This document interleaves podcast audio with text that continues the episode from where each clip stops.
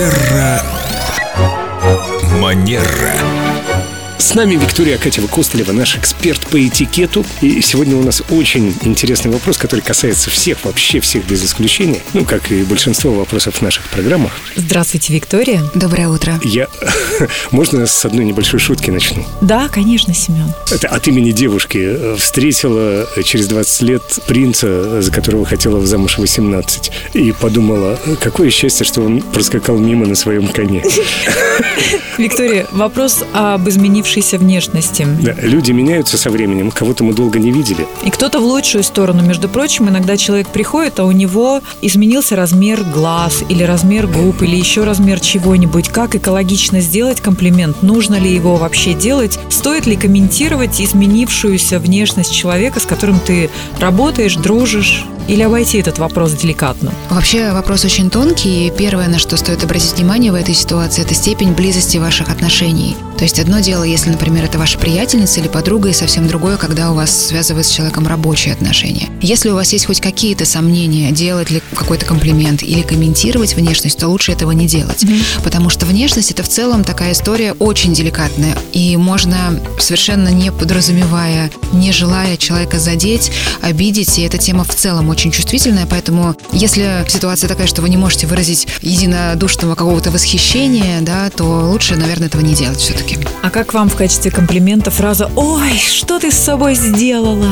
Не тактично. Я тоже так Это думаю. И другая сторона медали, другая сторона вопроса, когда никто ничего не заметил, но человек позволил какие-то вмешательства в свою внешность, наверное, он их очень хотел, начинает сам комментировать и как будто бы извиняться. Кстати, как реагировать? Вот если человек говорит «не обращайте внимания», тогда мы не обращаем внимания. Бывает, что человек говорит «а как тебе тот?» Да, вот обрати, пожалуйста, слушай, а ты заметила, что у меня вот, вот то-то изменилось, да? И тогда это как приглашение к такому диалогу. Да, я заметила, слушай, тебе действительно очень идет, и это крайне органично. Но если нам говорят «не обращайте внимания», то есть есть некое смущение в этом посыле, тогда мы стараемся никаким образом, ни выражением лица, ни тоном голоса не демонстрировать то, что мы видим. И, наверное, последнее в этой теме бывает еще, что дети наших друзей подрастают, и начинается вот это «Ой, я тебя вот еще вот таким помню, а ты какой вымахал!» А Вот к детям можно вообще так обращаться? Я помню, у меня папа был очень общительный, у него было много друзей, я подрастал, и вот я просто очень часто это слышал, это меня бесило. Вот это «Ой, как ты вырос!» Вот видите, Семен, вы сейчас сказали очень важную фразу, да? Вас это, ну, вам, Бесило. вам это не Меня нравилось. реально это бесило. Много кто воспринимает похожим образом, и опять же, да, этикет нам говорит о том, что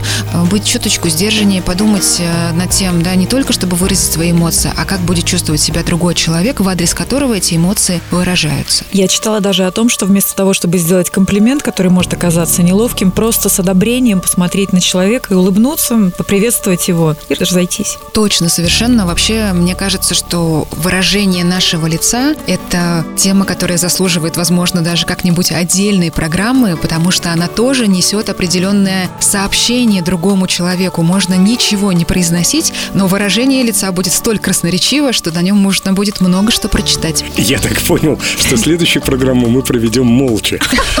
Просто с выражениями лиц. Виктория, Можем попробовать. спасибо огромное. До встречи в следующий раз в это же время. Всегда очень интересно с вами общаться. Спасибо и до встречи. Терра Манера.